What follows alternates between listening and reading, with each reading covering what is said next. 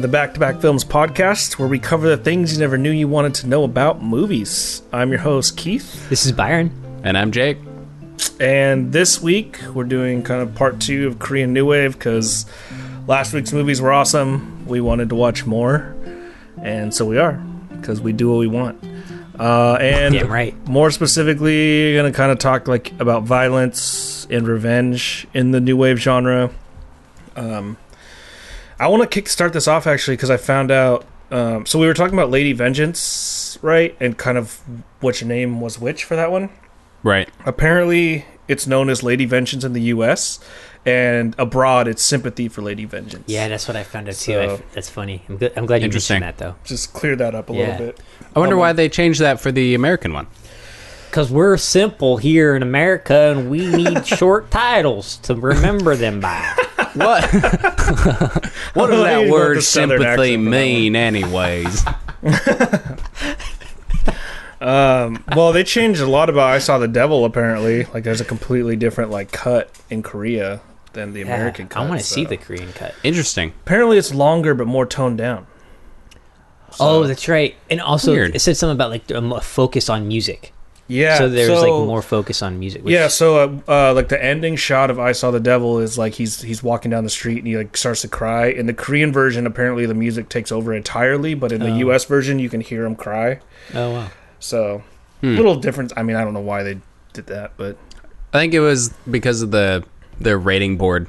So like we have the part of it is that yeah, MPAA here, but they have their Korean one. and it's like more strict. I think, like in Yeah. terms of what you can show. So like what happened was in the when they released it in the American version, they cut stuff out, um, but added in all the stuff that they had to cut out for the ratings in Korea. So like there's I'm guessing more violence in it. Yeah. Um, so the first film, uh, well, whatever. The first film is I Saw the Devil, uh, released in 2010. Um, a secret agent exacts revenge on a serial killer through a series of captures and releases. Um, I Saw the Devil is written by Park Hoon Jung, directed by Kim Kim Ji Woon, and it stars Lee Byung Hun and Choi Min Sik. Um, the second film is Old Boy, released in 2003. After being kidnapped and imprisoned for 15 years, Odaisu is released, only to find that he, only to find that he must find his captor in five days. Uh, Old Boy is written by Park Chan Wook, Lim Chun Hyun, and Hwang Jo Yoon. It was directed by Park Chan Wook, and it stars Choi Min Sik. Which again, we did this again, where we picked two movies with the same actor. Yeah. which We didn't do that on purpose. Um, I thought you did. I thought you did no, I definitely didn't. because No. it works so perfectly together. It does, yeah. Yeah. Um, so it stars Choi Min Sik, Yu Ji Tae, and Kang Hye Jung.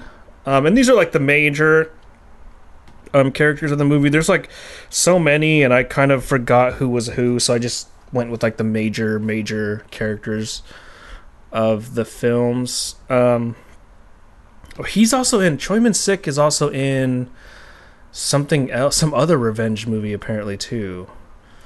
Like he's kind of been in. Oh, he's in, he's he plays a serial killer in Lady Vengeance. That's what I thought. Yeah. Yeah.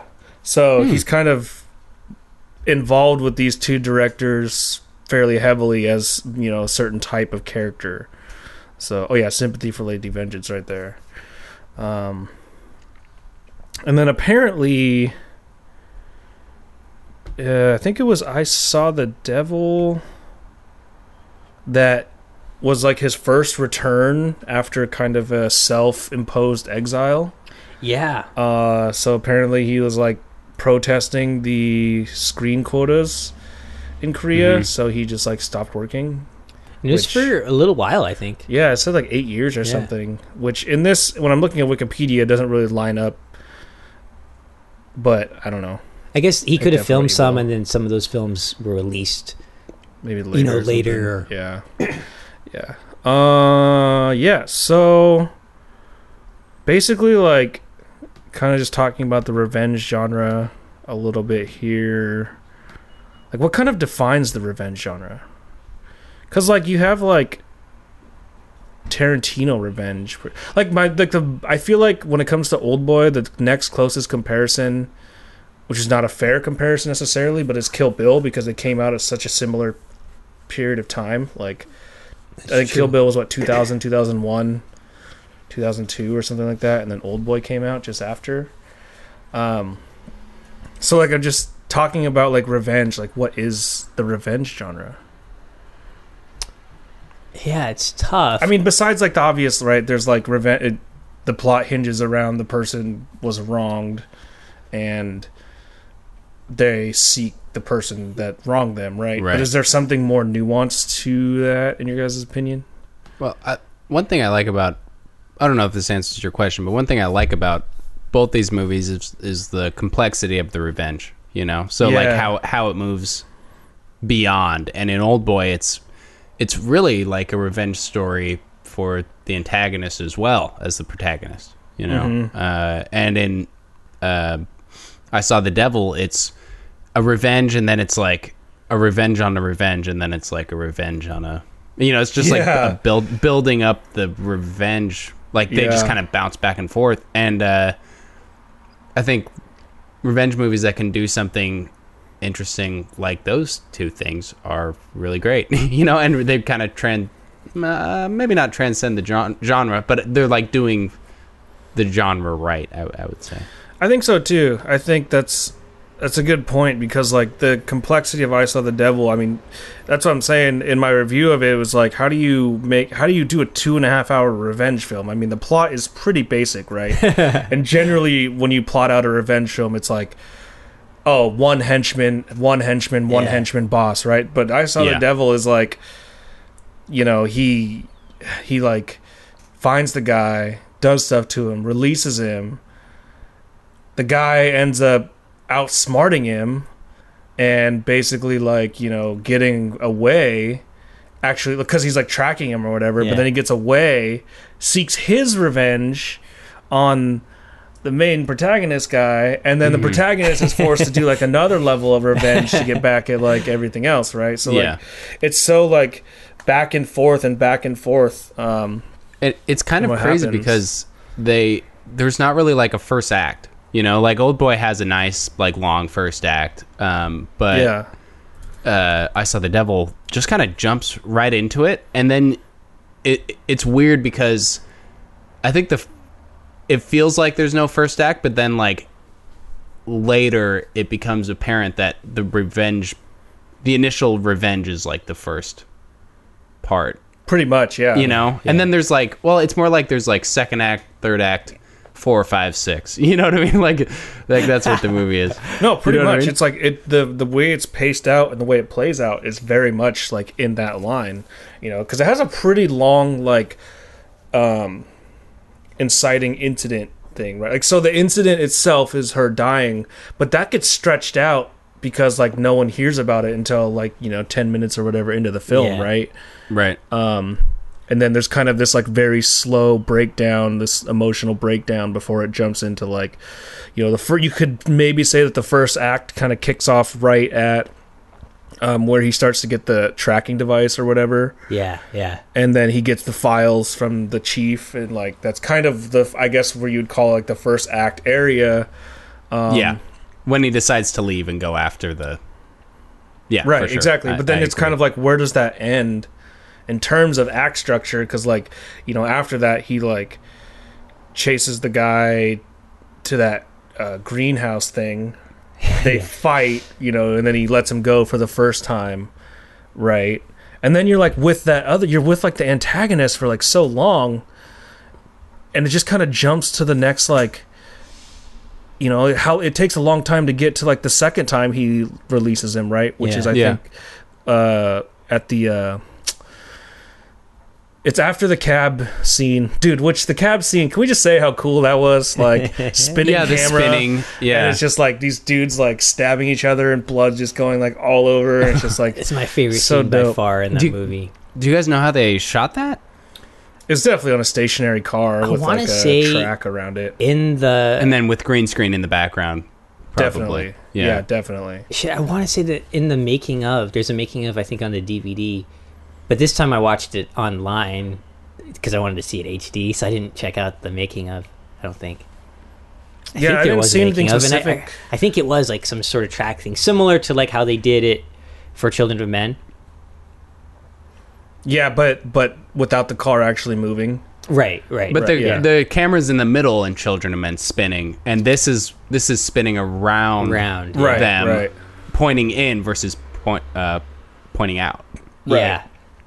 I mean, Similar rig in the sense of like I guess it's like on on top and it just kind of goes or like it rotates. Yeah, yeah, like within like a fake. Well, it was a probably real car, a shell of a car. yeah. or Do you think yeah. like the walls of the car moved back at all to like make way for the camera, or do you think they just have like the tiny? They found the smallest camera to just skirt. no, it's the- like outside of the car when it happens. Like yeah, it's you can see like the shape of the car, like the outlines of the windows and stuff.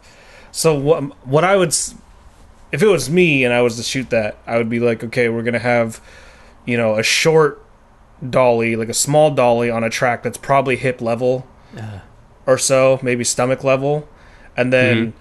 It's going to be kind of fairly easy to push the track, the cart around the track, and then you're basically just Yeah. going to like, or you know, you're probably motorized, and you're probably going to just like send the camera Yeah, around a circular track a whole bunch, right? And like, because it's only lit from like the interior of the car, or it, it. It's probably the frame of a car because if you if you remember that scene, it starts to get really high contrast, right? Where actually it's mostly just like the outline of a car that you see, not like any it's like- details Yeah. right. and and the inside is what's lit to show what's going Yeah. on. In which case, it, it does when the camera shoots in on that and it's bright enough, it's gonna make like the the car become just like a black outline contrast. Hmm. So it's probably just a shell, and I bet you there's actually a hole in the top of the car where they shot the light down. You know what I mean? And then yeah, and then Yeah. shot it like that on a on a sound stage, basically. I wonder how many takes it took. You Good know, question. yeah. like and clean up all the blood and then redo it. You know, like but like the on the actor's part, how just difficult that would be to be in such a close confined area, doing like a very physical fight. Very scene, physical. but yet Right. also ha- also having to like meet your marks. You know, like like that's crazy. Totally, and it's yeah. I mean, it's so carefully choreographed, right? Yeah. Because of like everything that has to happen, like where he's you know, suddenly the guy reaches over and he's Yeah, kind of doing yeah. like this stab, while also kind of like, and then he's like, you can see him stabbing one guy, and Yeah, he that's my stabs favorite the other part. guy, and That's stabs the one guy. You're just like Jesus, I love dude. the sound effects too. The sound effects like really made Yeah. that scene for me. yeah. The doing a sound quick- effects really make a lot of the the violence in, in this like feel really. Oh, uh, okay. So I really was a little bit wrong. Okay, so I'm trying to, I'm watching it again real quick just to kind of get like an idea. So actually what I think they did is um cuz the camera's actually a lot closer than I thought. So what I think they did is they took the sides off of the car. It basically just had like the inner part of a car like Yeah. without anything else and then put a dolly track around it because that's what it looks like here because the the camera does kind of like it does go really close to the steering wheel as it goes around Yeah. but Yeah. it's spinning so fast that if you like I'm trying to look here like yeah you can kind of see That's- it, they made it look like stuff was moving by pretty well dude this is a very wonder if well it's just a executed comp, scene You know, if, it's, if it's just a what a comp. well Like it- they they layer it in there. I think they like did. I think After they Effects. did. Like, and it's not like you could have stuff in the background on your set moving, right, to kind of Yeah. simulate that a little bit. It's Right. It's, it's really well done. Yeah, it is a very, very well done scene, and it happens so fast, and you're so stuck in the fact that like, you know, three dudes are having a fucking knife fight in a car, you know, and like, yeah, blood really is going everywhere in this scene, and it is brutal, dude. Like, damn, I forgot how brutal that was. Um, but yeah, I think I think what they did was they put it on a track on a on a shell of a car without any top or anything, Yeah. and just spun a, a camera around it, you know. Right. But uh yeah, so kind of more along this idea of um, Korean revenge, like how is it different? I think Jacob you kind of touched a little bit on the complexity of the revenge. But like comparing it to like Kill Bill, you know what I mean? Like I feel like there's just a different type. There's something about American revenge that I don't know. I don't know if they don't take it as seriously maybe as the Koreans do.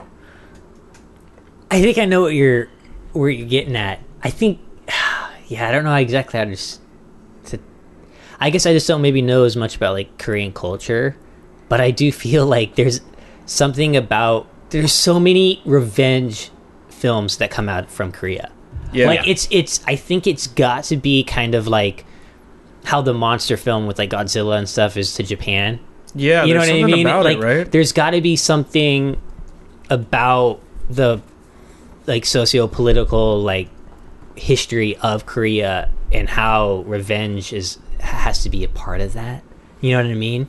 I just don't know enough about the culture to actually really know. Like, oh, I could tell you dates and times of historic events of of why Right. Koreans, you know, feel that you know revenge is an important thing. I don't know, but I th- I feel like it's definitely like a deep rooted thing. Whereas America, we don't really have like our our like story isn't rooted in like revenge. It's, it was more like rebellion, you know. Yeah. Um, which really isn't uh, revenge. You know what I mean? Because we're not re- we're not being vengeful. You know what I mean? Totally. So, I, I, well, because like last week I kind of said like a sort of history on Korean cinema, right?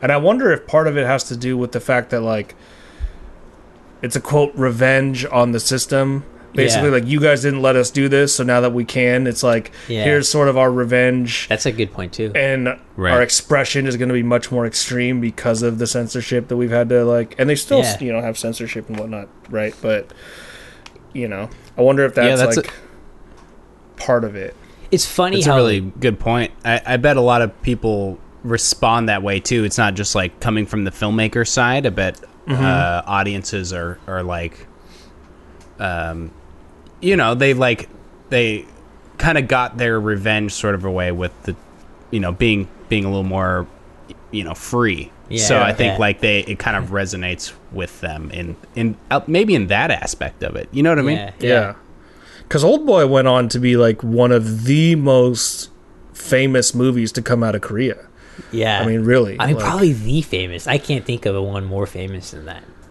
honestly no, You know I, I, I can't mean? i really can't either At least for our generation, you know what I mean. I mean, maybe Scorsese thinks of another film, you know, that came out in the fifties. I mean, there's like you know, I there are those three films considered the greatest three films ever, and two of them came out of the 50s in Korea, Yeah. right? But like those films, I don't think ever reached no, even in this international global day and age where you can watch them. I don't think they Yeah. ever touch as many people even now as Old Boy has. There's so many people that I've talked to that I wouldn't even think of people that would have even like watched a foreign film that have like either either seen Old Boy or have heard of it. heard of it for sure. Um, and not the remake, but the actual like yeah, because the remake's fairly new, but like and to the point where people don't even know that it's like part of a trilogy. right, right, know? yeah, e- Like exactly. Old Boy just is its own it's thing. just its thing. and it's it's very like I don't know. There's something about the way, like obviously the the huge twist in Old Boy, right, and then the famous hallway scene, which I kind of want to get into more. But there was something about it, what it did, that really just like, I mean, when it went to film festivals, it just like Yeah. took it by storm. Yeah. It was no joke. Like, uh, you know, Ebert said it was one of the you know better movies he'd seen. Obviously, got remade by Spike Lee, who like like where the fuck did this movie ever fit into his concept of filmmaking but apparently he was so you know into it um, that he was willing to remake it it's interesting. I feel like with Old Boy, the revenge is also something that's a mystery. So it's like it's a genre film as just a revenge movie, but again, like the Koreans have like changed it, or Park Chan Wook has changed it and, and made it his own by having you not know why the main antagonist is doing this to the protagonist For a you know? long time. for the longest time and it's like because of that it, it it keeps you interested in the general sense but then with all just the little things that he has to do to get to that Yeah. you know mm-hmm. point keeps you interested on just like a like oh god oh god what's the next scene what's the next scene? You know which is like that's really unique. Like i feel i think maybe that just was what really took the the cinema world by storm is just like holy shit like this is a revenge film but it forces us to take it, it seriously because we're seeing it portrayed in a way that we've never seen it before. And it's not only is it refreshing but it's just done so well Yeah. that there, there there isn't a doubt that it it's, it takes craft Right. you know what i mean And- Yeah. Yeah. And Even- it, it you go. Oh, e- even even if it's a a revenge film, which is kind of like horror in the sense of people kind of shrug at it, like ah, you know, that can't Yeah. be that can't be high cinema. So Yeah, Mm-hmm. I, I, I think a big part of that is is uh, how the both these movies deconstruct the good versus evil. Because in, in revenge flicks, it's like, hey, you wronged me, so I'm gonna get you. You know, Yeah, Uh, yeah. But old, old boy is like that, and and the fact that we don't know, like. Really, whose side to be on throughout this whole thing, and like obviously you're on the protagonist side because it's the protagonist, you know. But even Um, Old Boy, it's like, is he the protagonist? Because it o- the film opens with him being a terrible person. yeah, he's a fucking Yeah. dick. Yeah. I I, he, I would say he's the protagonist because he's the one guiding the story. He's in charge of the story. In that Um, sense, for sure. Yeah, but is he like people always say? You hear this all the time in in, in screenwriting or uh, movies in general. They say a good antagonist thinks that they're like they're the protagonist of their story. Right, And exactly. In Old Boy, this is probably one of the best examples of an antagonist being the protagonist of his story. Yeah, Um, totally. totally. and uh and I think a big part of like the revenge genre, like something that feels cheap, is just having the good versus evil, you know. And, but here, it just like in both these films, especially more so in um, I saw the devil. That there's that gray area, you know, like one guy obviously wronged the other dude, but then it turns into this mixing of black and white paint, and Yeah. you're just left in this kind of gross gray area that you don't really like being at at the end. you know what I mean? I mean? mean, if you But- think about it, like, think about the people in I Saw the Devil. Think about the people, like the two or three women that he scarred for life by letting that guy get away, Yeah. letting him get so far into that Yeah. process, and then sort Yeah. of stopping it, but not really like he didn't stop it to protect them. He stopped it for his own yeah, shit, right? Like but that girl in yeah, the to store, play with like his he like rapes her. Totally. Like- like he like forces himself. Yeah. Like, and he then you're just like, okay, dude, you could have saved her a lifetime Yeah, of not exactly. dealing Yeah, with she's like, like yeah. it doesn't make you a good person because you want your like revenge, right? which is also interesting because like he becomes more and more like the guy he's going after Exactly. by the end of the thing which is like i think it's awesome and i think that's another thing that i feel like korea does so well is in america you wouldn't see a story quite like that you would see it just the hero you would see him as a hero. He wouldn't do anything that would be morally you know ambiguous or gray. Whereas the koreans man that's what i like about their films is that it's like no like life isn't like that you mm-hmm. know? Life is gray. Right. and when you like live a life of violence or get into that like you're gonna like you're gonna have to deal with everything that that brings mm-hmm. which i love. I just and and, and that's why I, I always describe it as a coldness but it's really not coldness because it's just real mm-hmm. you know Right. And I think like so I'm gonna I'll offer this out to kind of answer my own question too because this is kind of what I was thinking of. There's sort of this like romanticized romantiz the revenge genre. Yeah, pretty much in America of of the revenge genre.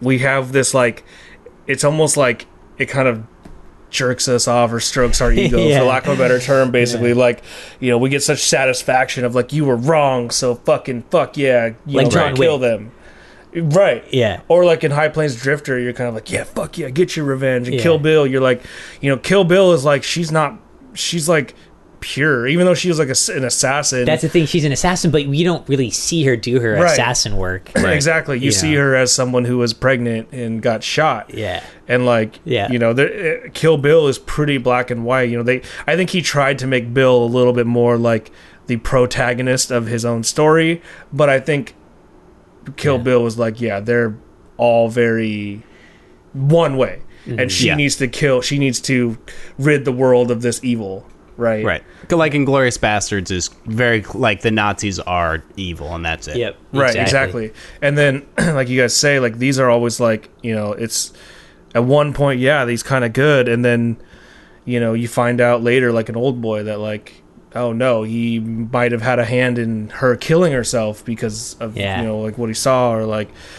You know, and it just is way more complex than that. You kind of feel bad for the other dude who's seeking the revenge, but then you're kind of like, well, fucking 15 years is a long time to like Yeah. hold a grudge, you know? And like, I saw the devil's the same way. You're like, from the get go, you're like, fucking get that guy. You want to get him, and then and then you just like realize, like, dude, you're fucking up a lot of people just for your like little thing. You know, the film ends with him scarring that family. Yeah. You know, using Yeah. them as a way to to fuck with that guy, but also he scars that. They fucking. She picks up like Yeah. his head, you know, like That was awesome. I love that part. That was she's like reaching for his head. That it's so funny though too. Like it's there's like a dark humor there's to totally it, a dark humor which to I it. which I Sure. again I fucking love that. You know. And, But- and there's th- there's this level of like if you fight the monster, you become the monster. Totally. Too. Yeah. And, And that's think- in both of these Yeah, movies. definitely. you know? Exactly. Whereas, like in America, like if you know, I haven't seen Old Boy, the American one, but I imagine that that feeling is not as much there. That feeling of like revenge is so dirty. Oh no, it's Like- definitely there. Is it? Yeah, and that's why I was impressed with it because Spike Lee does do a good job at bringing. In fact, it's actually more explicit. Um, uh, that sense of Josh Brolin, like he, he plays the um, old, Old boy, boy. character. Uh, of him when he realizes that he's laid with his daughter. That's actually more explicit in the American version.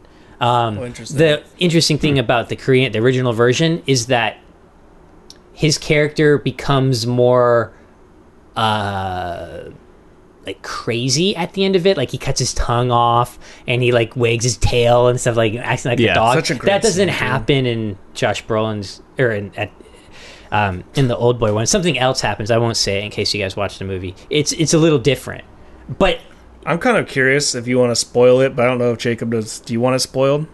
Uh, go for it. I'll I'll watch it. But so, I like, don't just in think it'll ruin case, audience. So, if I remember- Byron's gonna Yeah. spoil the end of the newest Old Boy. so skip ahead like 30 seconds or a minute or whatever. so if I remember correctly, Josh Brolin, what he does is he basically puts himself in that room again. So he Oh, Oh, okay. he you know so it's similar in the sense that he now puts himself into that hell that he had stayed in oh, he has to live with all self-imposed that exile. exactly where you know which is different than how this the original ends but that initial like shock and everything of of when he finds out and and then the gratification that the uh, the, the the antagonist has when Mm-hmm. he finds out that he had his whole plan like worked is the same and maybe a little bit more brutal in the remake i think just because i think maybe because it was just more relatable just as maybe just seeing like josh brolin like fuck elizabeth olsen and then like when you realize that it's father and daughter you're like oh shit oh, right. What is she that's it's that's interesting that that change. That's a happened. big change. Be, To yeah, me. and I like I wonder It's not- if that idea just resonates. They thought that idea would resonate with Americans more, like the self punishment versus the Mm-hmm. other guy who was kind of, or versus the Korean one, which is he's kind of acts like dirt. You know what I mean? Like so, Yeah. it's like this like this imprisonment versus like being small. You know what I mean? Yeah, and I think that's a cultural thing. Yeah. You know, I think it's because you know Americans. I think we tend to be more like selfish. You know, um, when it comes to just like how we live our lives or something. But like with, from what I can kind of tell from like, if how the Korean one ends, it's like there's an honor. You know, Right. there's like an yeah. honor. The that honor is gone. is Yeah. gone. He's he's stripped himself of every single you know, he didn't have really any redeeming qualities, but it's even he's even lower than he was, you know. like Yeah. Um and just like how how I think there are plenty of people in America that live their lives like that on the daily, whereas I think it's more shameful in the Korean culture, you know. Yeah. I- I no, think, that that makes know, sense. It's like it's like a, the sense of name, you know, like um, if you lose your your if you put you know if you dishonor your name, it happens all the time here, but it's a big thing in Korea or Japan or even Right. China where if you lose if you lose you know your name means something, and you have to withhold your name, and if you're you know what I mean? Yeah. I, I don't know Yeah. where I'm going No, with totally. that. Our names Totally. mean mean nothing here because half of you can change your name at literally Yeah. at any moment, and people do. Yeah. And uh, more than like, uh, there are plenty of names uh, in America that just aren't people's Mm-hmm. like they've only been in the f- generation in their generation for like three gen. You know what I mean? Yeah. So like anyone who's named Smith, like that's that wasn't their name. You, you know before. Yeah.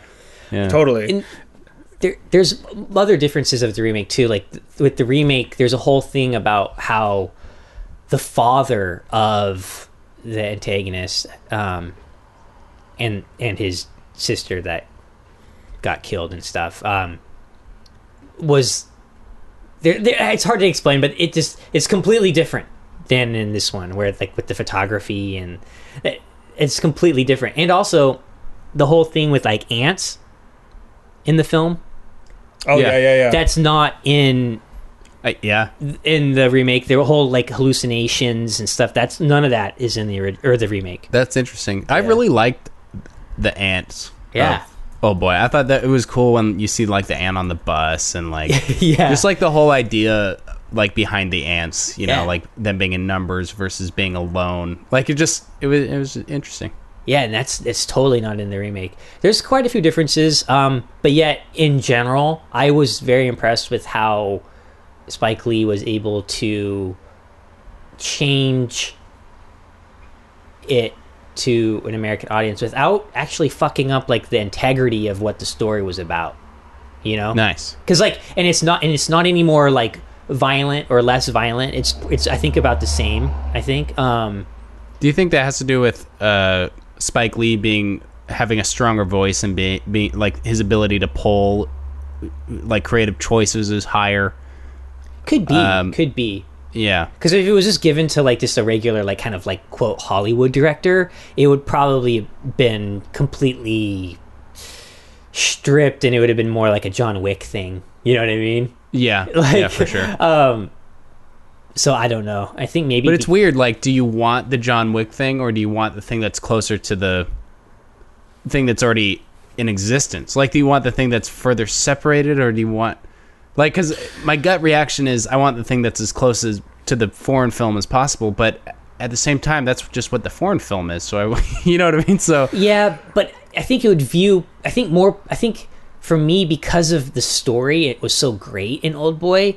I would want that story not to be changed at all. Hardly, you know, Yeah. especially that integrity part, right? So like, or the integrity because you want to share it with like Yeah. other Americans who aren't going to watch the exactly. So if you say, "Oh, Yeah. you just watched the, the remake," you'll get the same sense. I could say that with the Spike Lee one, but I couldn't say it if it was the John Wick one. Then I'd be like, "No, no, no, dude, you can't see the John Wick man. You have to see the original one." Yeah. you know, and then they're they won't. They'll just go see the one that's more like John Wick. You know, the more Yeah. Like, go- accessible one. yeah. Yeah. Yeah, like Ghost in the Shell, like kind of loses itself a little bit in the American one Yeah. that, mm-hmm. that mm-hmm. came out. Yeah, Yeah. I think it's so hard because like the reason why the movies that are good became good was because they came out of that expression from that Yeah. particular region, Yeah. right? Like Old Boy you know, say whatever you want about the new one, but I don't think that the reason why the original one was is because it came out of Korea and it was a Korean version of. Revenge, and then people like were able to kind of like empathize with that mm-hmm. sort of grayness in that, Yeah. right? And I don't, Yeah. it's just like same thing as like, I mean, Tarkovsky movies are Tarkovsky because they came from him. Like, Yeah, remaking exactly. it. Like I'm not saying don't remake films, but it's always very hard to maintain because like it's like what Jacob said. It's like well, you just have the original, so why do a direct copy? So I respect the attempt to like make it something that it's own, Yeah. but generally, if that film was good, it was because certain things that don't translate over. Right, exactly. Like Right.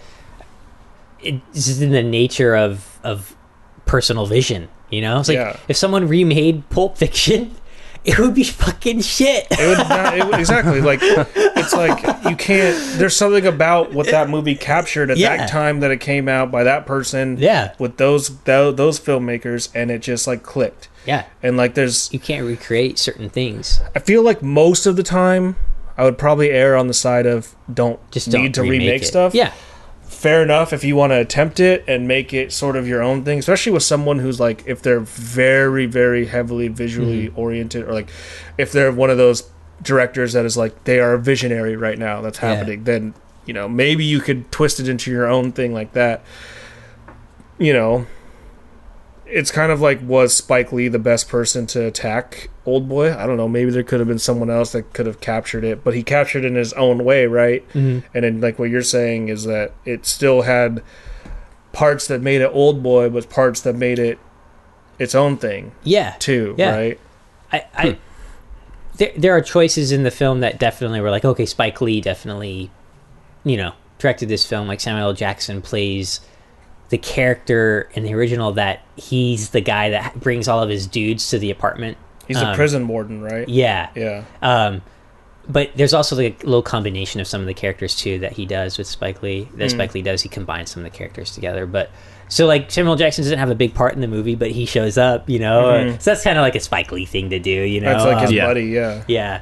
Um, I was actually just kind of taking a look at the the uh, hallway scene in the remake because it is entirely different. it is, yeah. It's different. digitally spliced together, and it just doesn't work. It doesn't it doesn't feel as as intense. There's something like, and that's I think a- good. uh, This is a great example. American films want to make the protagonist out to be a fucking superhero. Yeah, Where like in original Old Boy, you're like, dude, how, like you're taking hits, but like Yeah, you can tell that he's like yeah, every hit hurts. Yeah. Whereas this, Josh Brolin looks like fucking Josh Brolin. You know what I mean? He looks yeah, like he's like yeah. not hurting, and that he's yeah. I yeah. take everyone and out. the remake, there's more of an emphasis on him like getting into shape and shit.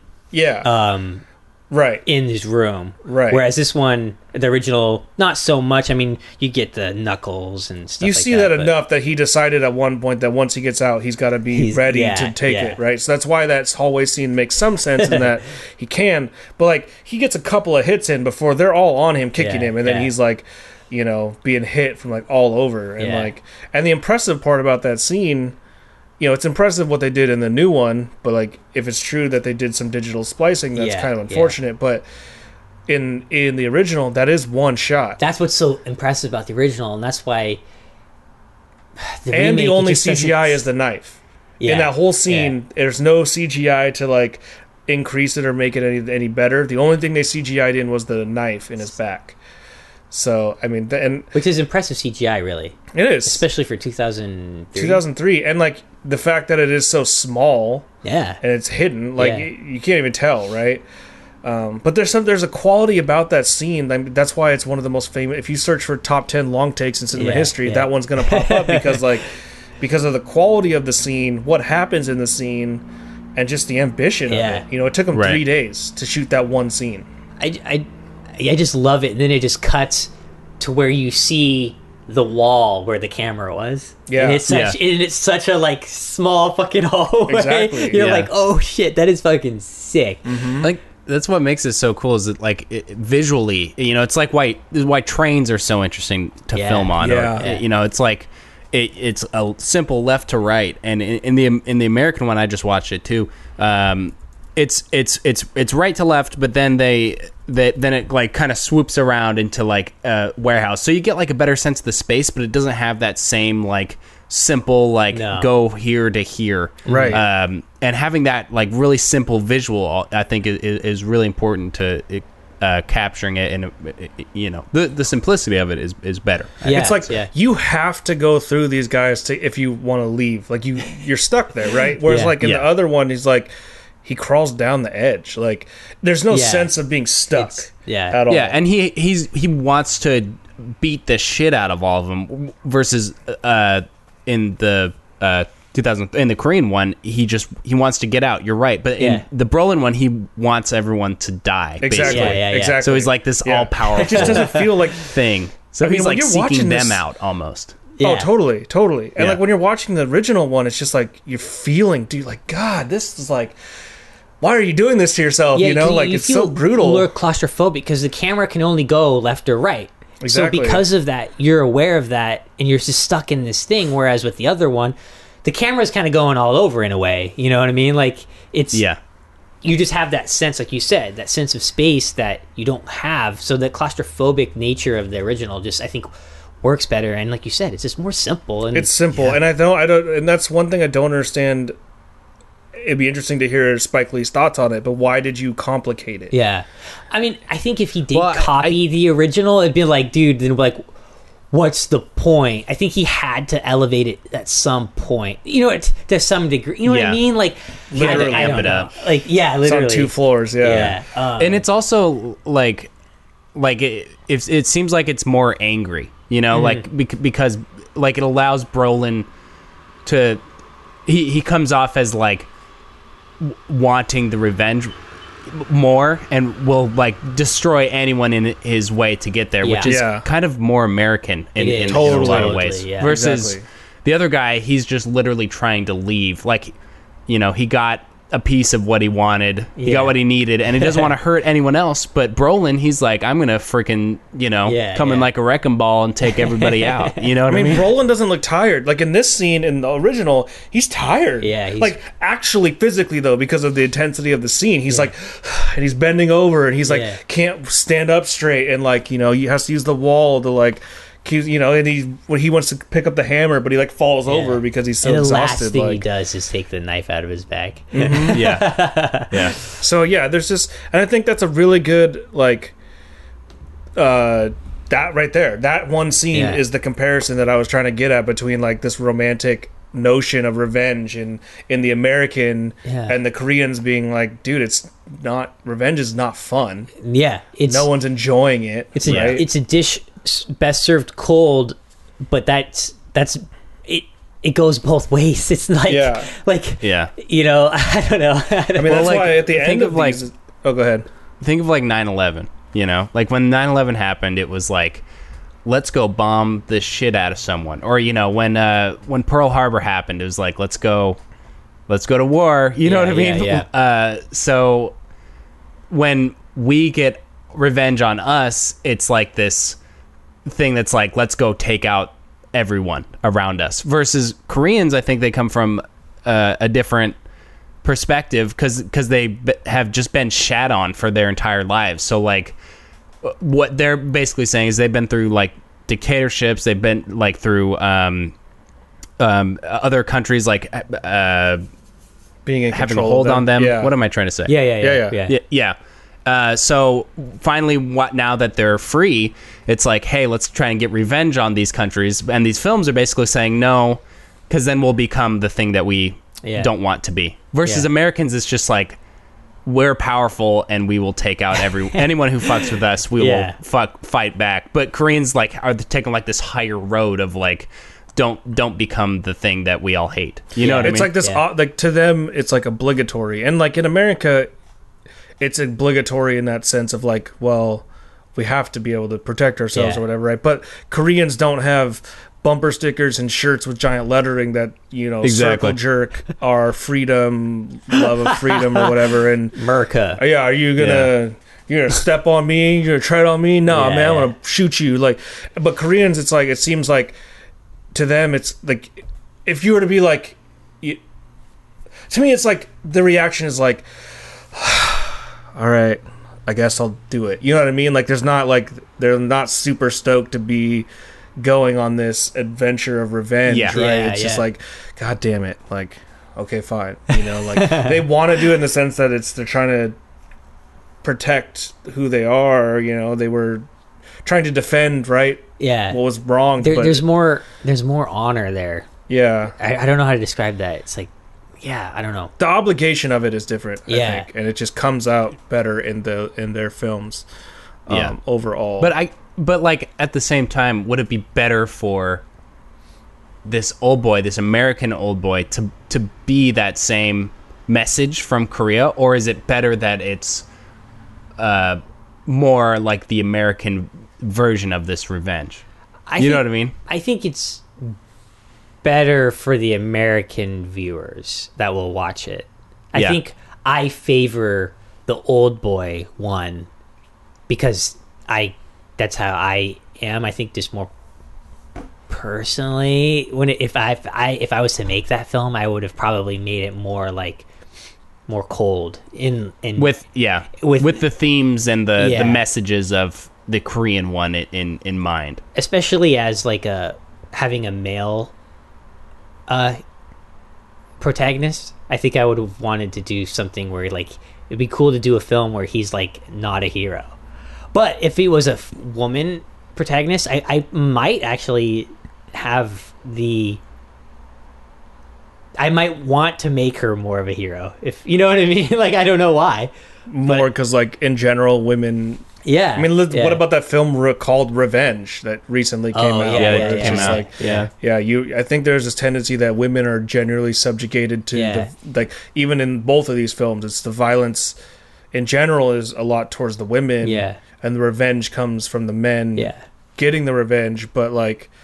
I think yeah, in a- an American sense, it's like women have been so subjugated to these things that like Yeah. you want them to burst out as this hero, i right? think Right. it would have been really unique But also, you want them to burst out in the gray area too, because like if if they're just doing these kind of lower brow revenge flicks, that's not what that's not I where women so. should be. Yeah. No, you know I what agree. I mean? I agree. I feel like I think Americans want that more than we think we do. Right. audiences will be more Yes. receptive to I it than we so, think yeah. they would I be. think so. I think there's a fear. So like the new old boy cost 30 million to make and only made back supposedly 5 maybe 10 million of Shit. that, right? And that's 30 million roughly on a Wikipedia estimate is probably 60. You know, 50 or 60. Um and I think there's this fear that because if we don't present it in a certain way, Americans just won't consume it, you know, and that's why we have to be told that no, it's got to be, you know, all our products are this because Yeah. otherwise they won't consume it. But I really think that I think given the accessibility of making a film into an English, I think and that if you would have maintained the original its integrity to its fullest potential with those gray area themes, I think that would have been fine. I think Americans would have watched it and I- been like, That's true. "Wow, we can really like." I don't have to. I'm not a subtitle person, so I'm reading it in my Right, or I'm listening to it in my language Yeah. and understanding it. But now I'm getting these themes that I don't necessarily get. So it's Yeah. kind of like cool, man. Like and there's a lot to relate to. I think so, too. like, yeah. yeah, I mean, I think that's a good point.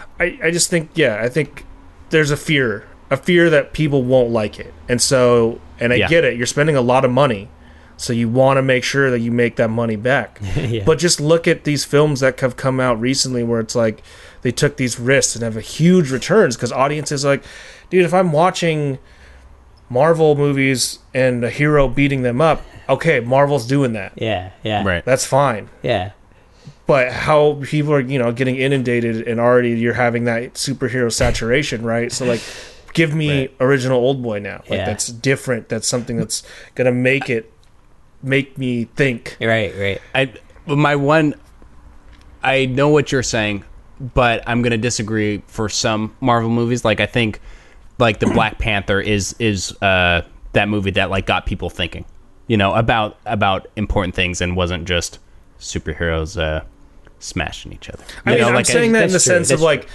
yeah I- especially like current political climate and Yeah, you know, loss of black culture yeah, Yeah. because of imperialism. i'm not saying that the superhero movies can't be nuanced, but I think that because of Marvel's amazing success right now, all the other filmmakers are like, well, we, we have to make it like, how are we going to make Old Boy if he's not a superhero? Mm-hmm. Americans aren't going to watch that. They're Yeah. fucking watching Marvel, so we need to make it like Marvel, right? Like Fast and the Furious franchise. Exactly, right? Like, Yeah. And I'm guilty of buying tickets to go see those movies. Like, Yeah. Even know, just the word franchise itself. Who who decided that franchise movies should be franchises like McDonald's? Like who d- who Dude, rolled know, into right? Hollywood and decided to with that term applied to should apply to movies? Ironically, it was a Korean. No, I'm just kidding. I don't know, dude. was Jackie that Chan. dude, that dude made uh, money. He yeah. made out like a bandit. So Ugh. he was he was given the greatest chair Yeah. in the office, the greatest off. You know, he had it all because they were just like McDonald's dude, every gen- I mean, that goes back to like old horror though. it does. I mean, yeah. we were talking about doing these franchise episodes, like this franchise series. Yeah. You know, doing horror franchises, action franchises, stuff like that. I mean, franchising has been around. I mean, it's more recent for sure. Mm-hmm. and It's sta- bigger It's now. bigger now. It's an more actual obvious. franchise Yeah, now. Yeah. But I think franchising itself has been around for a while. I mean, Back to the Future, you could call that a franchise. Yeah. Like, Yeah. Right. But is that a franchise though, or is that like a series or a trilogy? I Like, mean, I think it's the- I think it's both. Like if because I did a search for this too, and was doing some research into like franchises when I was looking up like horror franchises and just franchises in general, and like a lot of these like trilogy films come out eh, are are cons- some people consider them franchises. Well, because Back to the Future, there could be a new one though, right? Like it hasn't like just completely finally ended. I think you know what I mean. there's someone in control of it that's preventing that from happening. I think. Oh, okay. But what I'm saying is like it it spawned more than the films. Right? It Yeah, spawned exactly. it spawned almost like a culture, which I think Right. is where the franchising kind of tends to come in. Where like Yeah. Friday the Thirteenth and Halloween and I mean, when they released Friday the like, Thirteenth and Halloween, they weren't thinking that that's going to turn into something, but Yeah, it did. Someone yeah, else was like, "We could Yeah. make eight of these." Like, look at the crazy success of that, and then so they ended How up many making Halloween movies are there? There's gotta like be like seven or something, there's gotta be more than that, right? Including the Um, Rob Zombie ones. Oh, if you include the Rob Zombie ones, it's probably like. Freddy versus Jason. You know. Dude, Freddy versus Jason was the last one to come out. Did you do you know that? No. Um, one of the J- of the Jason movies. Yeah, it was like one of the last Jason movies to be released. I've never seen a Jason movie. Me neither. They're they're really interesting. So there is one, two, three, four, five, Jason six, Voorhees. seven, eight, nine, ten. Boys. 10, 11. If you count the one that's coming out this year, 11 in Wow. the franchise for Halloween. That's crazy. Um, How many there's Friday the Thirteenth? Just as many. Here, I'll look it up real quick. But there's definitely just as many. Um, what if there's 13 of them? There might actually be 1, 2, 3, 4, 5, 6, 7, 8, 9, 10, 11, 12. Holy shit! One close. more. That's that's all they need. And how many saws are there? Or Eight? actually, just kidding. Seven? Freddy vs. Jason was not the last one. There was one called Friday the 13th that came out that was like apparently terrible. Is- uh, Are there Saw- seven Saw- stopped at like seven or something. Seven or eight. Seven. yeah. Oh wait, no. Then they came out with the prequel. Oh, yeah. So they're at like eight or nine right now. And then Texas Yeah. Chainsaw. There's like quite a few of those. And then the Nightmare on Elm Street um, has one, two, three, Oh, yeah, four, shit. five, six, seven, eight, nine.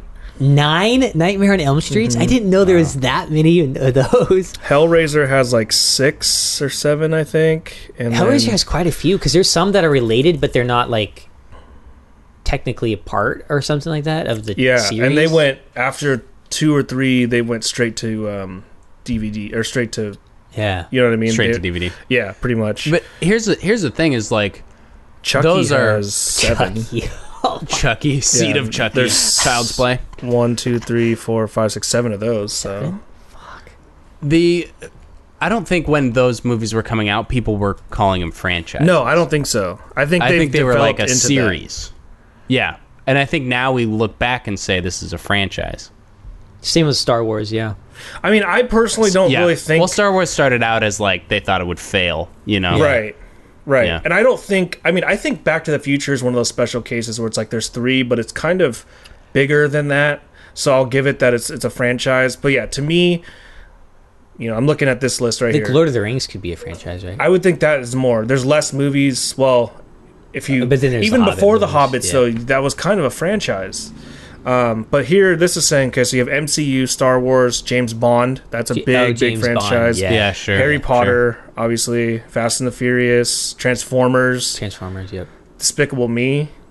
I don't Yeah. know if you guys consider that X Men. What Yeah, about I would. like It the has, La- like, like, the Legos movies Side too, movies. Okay, does it?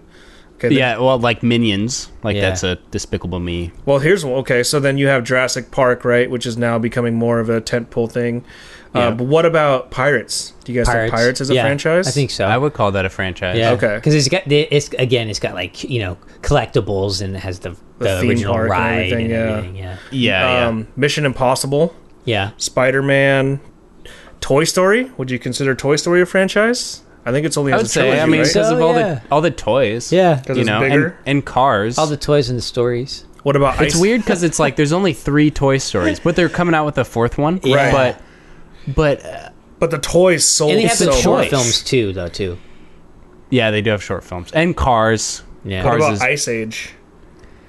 Ice Age. Would See, I wouldn't call? Ice Age a franchise. See, according to Even wasn't though there's, like, five big, of yeah, it wasn't as big. I don't has think. four films. It's Holy made shit, two there's four point eight now. million. Jesus Christ! It's made a box office is two point eight million with all of them. But like, it's Only there's two no point like, eight million. There's not like Billion. a big like culture. Two point eight million. billion, Billion? Billion billion with a B. Holy fuck! Yeah. Wow, that's a lot more Yeah. than I thought. I mean, I really like those movies, Holy but shit! But like I, Indiana it Jones, just doesn't feel like it. Like it's like a feeling. What about Indiana franchise. Jones? Would Yeah. that be a franchise? Oh, 'Cause totally. I would, there's say, only I would say yes after the fourth one. there's only four, right? So like Yeah. that also is like it's low, but it's also like I would it say its even own there- even even if and, you like, didn't count the fourth one, I would say it was. the, so that would make it a trilogy. Because even like the franchise, the fo- maybe it's like the following of it. You Yeah. know what I mean? Because Well, like the following of Back to the Future and Yeah. Indiana Jones. That's what I think. I think because like they also say Kung Fu Panda. Yeah. Uh, Kung I Fu mean, Panda, eh, not so much a franchise. I don't think so far. It's tough, but they sold a bunch of toys, and there's like all these little like Same with offshoots, Madagascar, right? shit like that, you know? Terminator, Yeah, Madagascar. Terminator's Terminator. more of a franchise. Yeah, Star Trek, Terminator. Planet there's of the so much. Apes. Because Terminator has got a TV show. It's got Yeah. you know, it's got so much. Okay, here you go. So what about the Bourne series? Yeah, There's only four if you don't count. Um, because there's identity too, right? Bourne yeah, identity. but if you don't count the Jeremy The Renner, Reiner one, one. Yeah, that's the identity Then there's one, yeah. four, but that's not. or no, that's not identity. What's Bourne? Uh, There's identity, supremacy, legacy. Legacy. Yeah, legacy is yeah, the one Legacy that was there, and then it Um, was just Bourne or right. Yeah, J- Um, yeah. because they brought back Matt Damon's, but they're not selling anything besides those movies, right? right, right. So franchise, I don't know. Yeah, that's Well, This it one was like a trilogy, but then it when they threw the Jeremy Reiner one in there, feels more franchisey. Feels like it's turning into a franchise. They're trying to, for sure. Um, and then I miss the days where we just did the the old trilogy. You know what I I mean? know, you know, or like the series or something. okay, so how Like- about this one? like Ted Three. so Rocky, obviously, I would say Ted Die, three. Rocky and Die Hard. I think Rocky, are, are yeah. franchises. But what about Men in Black? How many are there? Two. There's They three. have three. There's three. and talks Shit. I've heard talks of a remake, but that's I think I think it's in production. I think. Men in Black third was one. big enough where I think it could be a franchise. I mean, it, I it apparently netted one point. Or And didn't it have like a whole thing with like Burger. King? They had tie-ins with that. Maybe that's what it is. Like Maybe, there's like, like- these advertising No, that's, I'm serious. I'm serious. Like when I think of franchises, I always think of fast food too. It's like, okay, were there Ice Age Happy Meals? Probably. Yeah, sure, it's a franchise. Yeah, there were. You know what I oh, mean? oh yeah, Like, there probably were. I mean, that's literally like where franchise comes from. Is from McDonald's. But there's never been like a Bourne advert. There's never been like No, Jason yeah. Bourne kicks his way into McDonald's Yeah. to eat a burger, right? Like, No. so. But Well, I mean, Potentially I a would franchise? Watch it, I would watch that too. Or that scene in Kingsman where they have the Happy Meals. Jason they make Whopper. a joke out of it. I mean, no, it would be Bourne Whopper. Yeah. Bourne Whopper. you getting the Bourne Whopper? okay, so how about that? How about Jaws? Franchise? There's No. four films. Ah, I know that's tough. This though. website know. calls it a franchise. Well, the thing is, like, I think the franchise me is like so vague, but I think it.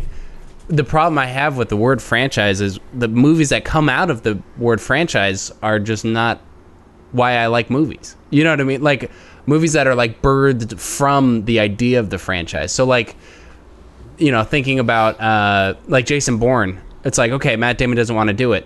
Why don't we just franchise this and throw Jeremy Reiner in it, in it and Right. make it keep going? You know what I mean? Like it just kind of betrays the movies that came before it in in a lot of the ways. You know, or Yeah. Fast and Furious kind of kind of does that. Yeah, because for people who don't know, like, understand what franchising is, so basically, franchising is that you have a product or a service that can be packaged and sold to other people who can do that. So, like, the way McDonald's work is you can buy a franchise, which means you're going to buy, they have all the stuff ready for you, you give them, I don't know, three hundred thousand dollars or something, and they give you a package that's a McDonald's. You know, they have all the computer systems, they have all the the the uh, delivery network set up. Everything is basically set up for you so that you can just open a book, follow the guide, and then do it. That's what franchising is. So, like in this sense, like Marvel franchising is like they have a formula of how these movies could play out, a pool of people they can pull from, directors and producers and everyone who knows how to get these movies made in a way that's going to be appealing to audience. How to market that? They have these you know marketing teams that that, that have marketed every film, so they know how to like play that up, and they can give it to any person and say, hey, like. You know, random Make director over here, Yeah. yeah. or actor or actor, right? film cinematographer. You know, it's kind of like uh, TV. Because in TV, you want to build, the, but they call it a brand book. You know, so you or not a brand book. That's in Style uh. Bible? Uh, yeah, you do your yeah your Bible, um, show Bible, uh, and you create the look of the show, and then you have directors come in uh, and you know direct the Yeah, episode Exactly. or whatever. But at the same time, the showrunner is is the director essentially for for television. Um, eh, uh, so uh, I don't know, but like I, I guess it just kind of depends on.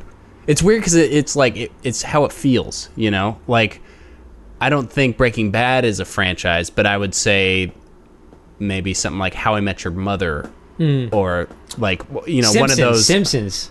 Simpsons, yeah, is a franchise, Yeah, or yeah. Family Guy is a franchise. I Family think Guy Breaking sure. Bad turned into more of a franchise with Better Call Saul. Yeah, because now there's spin-offs, and they're Yeah. thinking about. I think they're even doing it, thinking about maybe another thing too with. uh Oh fuck! Uh, I think I heard. I feel like the the the what's his name? Um, the the cartel guy, the leader guy, uh, not Oh, Gus, the, right? the guy in the Gus. Yeah, wheelchair. I, I, uh, oh, uh, I thought that there might do like a whole spin-off thing or at least like a mini show or something of uh Poi- Pollo what is that called their the restaurant Poyo. oh yeah, the Pollo- uh, their Pollos- franchise Los that they- Pollos Hermanos. or yeah yeah yeah yeah yeah yeah. something about that but who knows that could just been like a fan theory that I read I think I saw that too. Yeah, I thought I heard something, but uh, I'm trying to look it up quickly, but I'm not seeing anything Well, just yet. Better Call Saul has been pretty popular, so While you're looking that up, uh, what do you guys think of the Korean remake of The Wolf Brigade? So we did we talked about Jin-Roh a while back, oh yeah uh, and that that actually comes out in a week. Um, but see, that's not. It's it's I- not a remake, is it?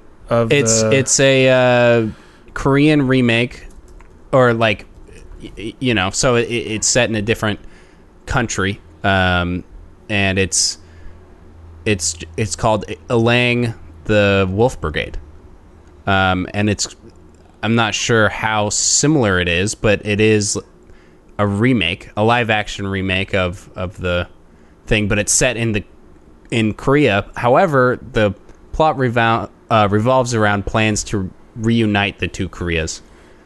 So it still has that like place in Korea, um, but doesn't. But it's still like different than the Japanese one. You know what I mean? Yeah, I, see what you're saying, and I think it says that it's being it's based off of that because the, the name is so similar too. It, it says that it's based off of um, Jin-Roh, Yeah. which Jin-Roh is a part of a series that their movies are not they're in the world, but they don't take place. They're not like connected like in that sense, right? Right. Um. So. Yeah, I don't know. I feel like it's tough to say because also I have a lot of faith in in uh, Kim Jee-woon because he the dude who did I Saw the Devil is doing this one. Yeah. Um, he has a very he's very good. Tale of Two Sisters is a great movie. Um, so I don't know. This could be one of those times where it's like how you know like here's an exception of if it's but also if it's depends on how close of an adaptation it is right like is Yeah. it going to be trying to pull directly from that plot or is it in that world but the plot is going to be different Well, here's the synopsis. It says set in 2029 where South and North Korea get ready for a unified government after years of preparation. South Korean police launch uh, launches a special unit to stop an anti-reunification terrorist group called Sect. Okay. So that could go Jin-Roh. Okay, but so it actually, also could go a completely different direction with it because Well- like that's just the first 20 30 minutes of Jin-Roh. Really. right. Yeah. But I'm looking at this. I'm looking at the cast um, for the Korean remake, and it says they changed the names obviously to be Korean.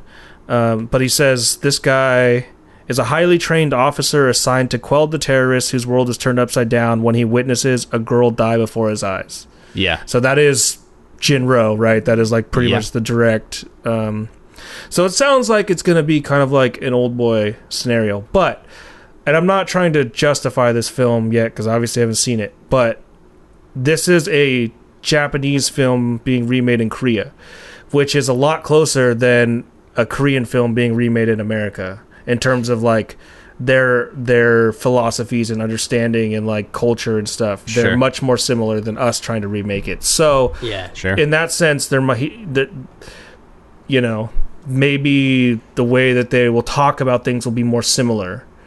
Um, it's also being apparently distributed by Warner Brothers Korea, yeah. Oh shit. so I don't know. I want. I really do want to see this dude because Yeah, Kim I'm Ji Woon is, is Definitely curious to see it.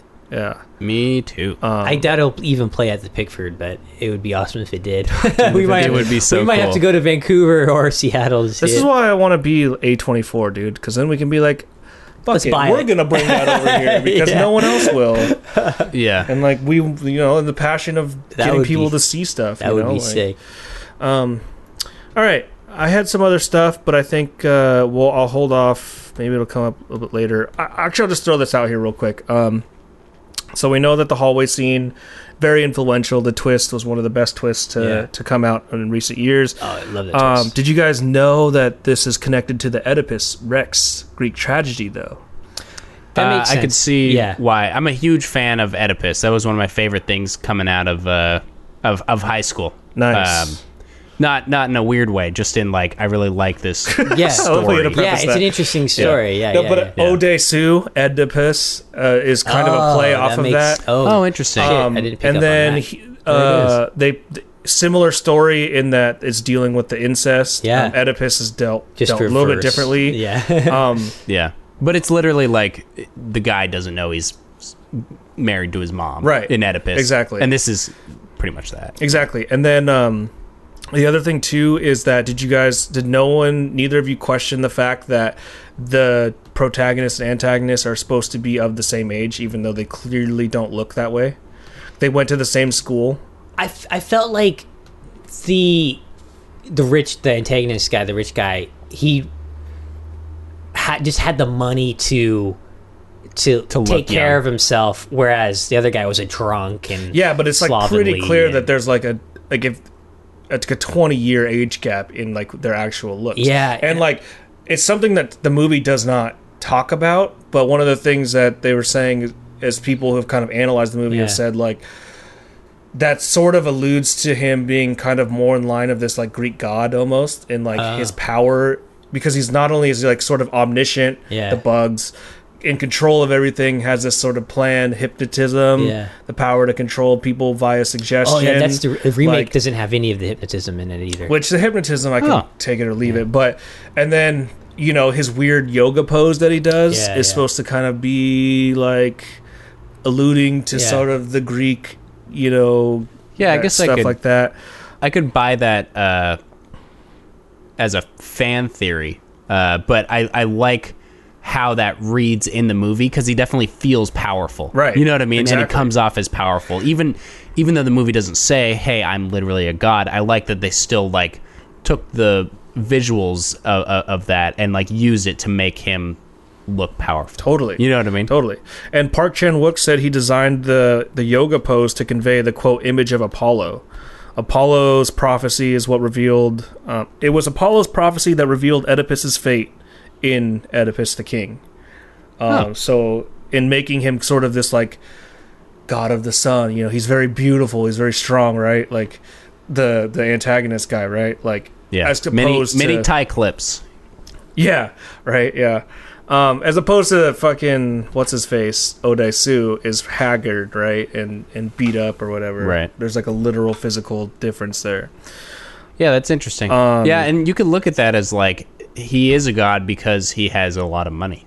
You, right. you know what I no, mean? totally, totally. Yeah, he's his power is is. I mean, he's like, yeah, I gave him a building. You think he's gonna betray me? No, I get. You know, I presented him these things. Um, there's the sort of parallel between Oedipus gouging his eyes out. O- Odesu cuts his tongue off. Sure, both sure. to do these things. Um, says more parallels include the fact that Lee Woo-jin looks oh relatively young, so I said that. Um, so he looks kind of immortal.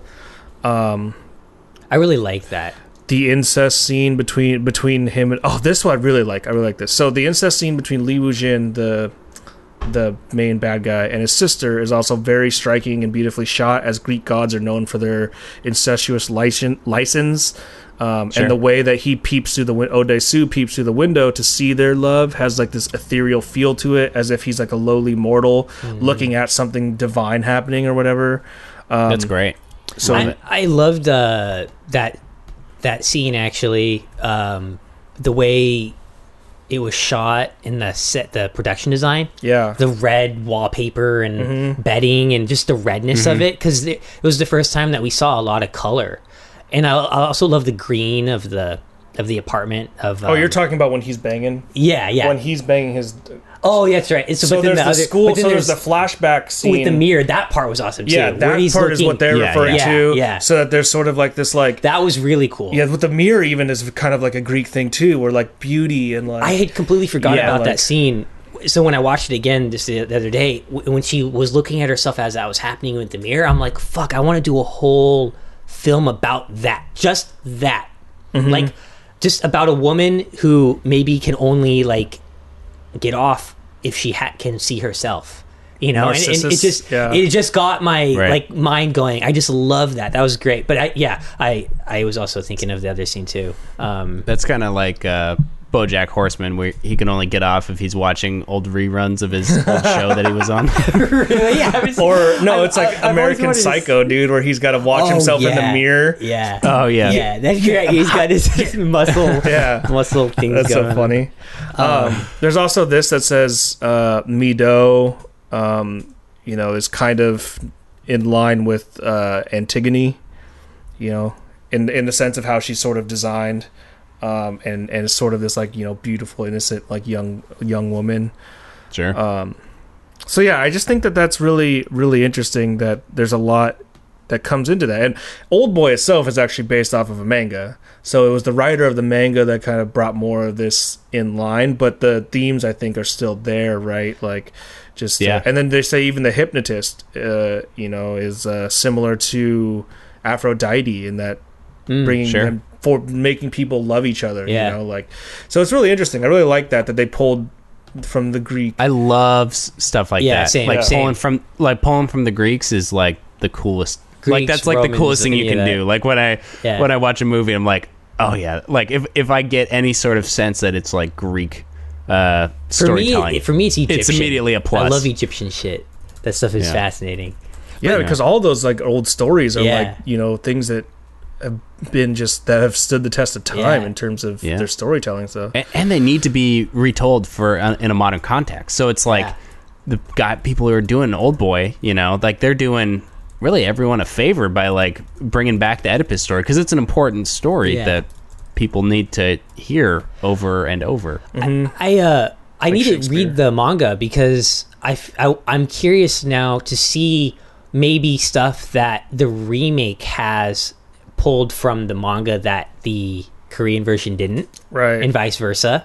That'd Oh, be kind yeah. of fascinating. well, the manga is Japanese. Too. Yeah, so that- so it was a Korean remake, remake of a Japanese. yeah. So that's what I'm curious. And and what's interesting too is in the remake, um, the main character or the antagonist, the guy who plays the the, the villain, um, is played by the main character of uh, District Nine. Have you seen that? Oh, oh, yeah, Sharlto Sh- Copley, Sharlto right? Copley. That's He what I was wondering. Yeah, he plays the bad guy. And you know how in the Korean version he's got like his little henchman with the white hair? Well, in the remake, it's actually a woman and she's like like Japanese, I think, and she's got like all these tattoos and stuff. It's really cool, and I thought that hmm. was kind of a cool difference. But I wonder if that's what if that is more like the manga or you know what I Oh, mean? I- interesting. Yeah. I, I, have just Yeah. been curious, but she, it, her character is actually. I I really liked that it was a woman that was kind of like his second in command. You know, that was I thought it was kind of a cool little twist. What in the manga was the guy, the main bad guy? Is he South African? Do you guys know, or is he another? Oh, I'm not um, sure. Oh, they're Oh, all yeah, okay. Japanese. Yeah, They're all Japanese, Probably okay. Japanese. Yeah, Oh, okay. But Because the because the main crux of it is that they were in elementary school yeah, together, or in, Right. the, in the manga apparently they were in elementary school. Um, I think in Old Boy I think they were older. Mm-hmm. Um, but the, the the point is that they came they knew each other from a while ago. So I mean it could Yeah, be yeah. a black person, but you know I doubt it. This is from this is a uh, this manga came out in '96. So it would be cool to see. I, I'd like to see Old Boy actually made in a couple different ways. I think it would have been cool if like Spike Lee had decided to do the whole cast kind of black. That would be pretty sweet. You I know, right? Ex- or or That would be really or completely switch it around and have it be a woman who you know does this thing with his with her son you know what i mean right. Yeah. So like that's and what, just completely change it because it's totally doable totally Make You it? Ireland or something. Like, how yeah. much more interesting would it have been if it would have been Old Boy, but Spike Lee made it and it took place in the Bronx or something? Yeah. Like, yeah you know what I mean? In Yeah. a place that you would expect Spike Lee to co- to want to talk about. It's Yeah, totally- just something seedy. yeah, Yeah. it's totally doable too um and you could do it for like a young girls school you could totally do that you know because there are those are still around you know um that would be pretty dope. it, I think it would be it's really cool. You could even set it back in like you know the 1800s if you wanted to. right? You know, like one it's, thing it's, is- it's one of those stories that it's it's fairly tra- you know you could everyone a lot of people Yeah. understand that story Yeah. yeah yeah like uh, yeah the one thing that would make it a little different is the fact that um you know if a mom you know has sex with her son she's the one carrying the uh the seed you know what i mean she's Hmm. the one holding it um holding like the the thing that represents that so that that would be an interesting difference that Yeah. would probably be important to tell that side of it you know what i mean yeah. Yeah, I think if you're gonna remake something like that, you know, keep the the core themes and components, but find a different place to put it. yeah Really, Yeah. Think that's a good way to do it because then you're you're so far separated that it's like really its own thing. Yeah, because you could be. I mean, like if you look at the original and then you look at, say, they did do a version where it's the woman plays the old boy character. Fans of you could be equally fan of both movies um, because they're so Yeah. so similar but yet so different in the sense that you could really sit down and, and really talk and have a discussion like we are about maybe um, what what it meant to, to have a woman go through that you know you know and Right. revenge and just how women take revenge differently than men and just all you know there's so much more to explore That's why, like, I know we're done with this Korean new wave, but I'm definitely gonna watch Sympathy for Lady Vengeance. Like, Oh, yeah, same, ASAP same, because same. same I yeah. really Yeah. want to see it from that perspective. Uh, and that that may very well be like you know what we're talking about here might you know be, like yeah. with a woman yeah yeah it might be. but maybe is surpassing it in a lot of ways that we Yeah. just haven't thought about Mm-hmm. yeah Totally.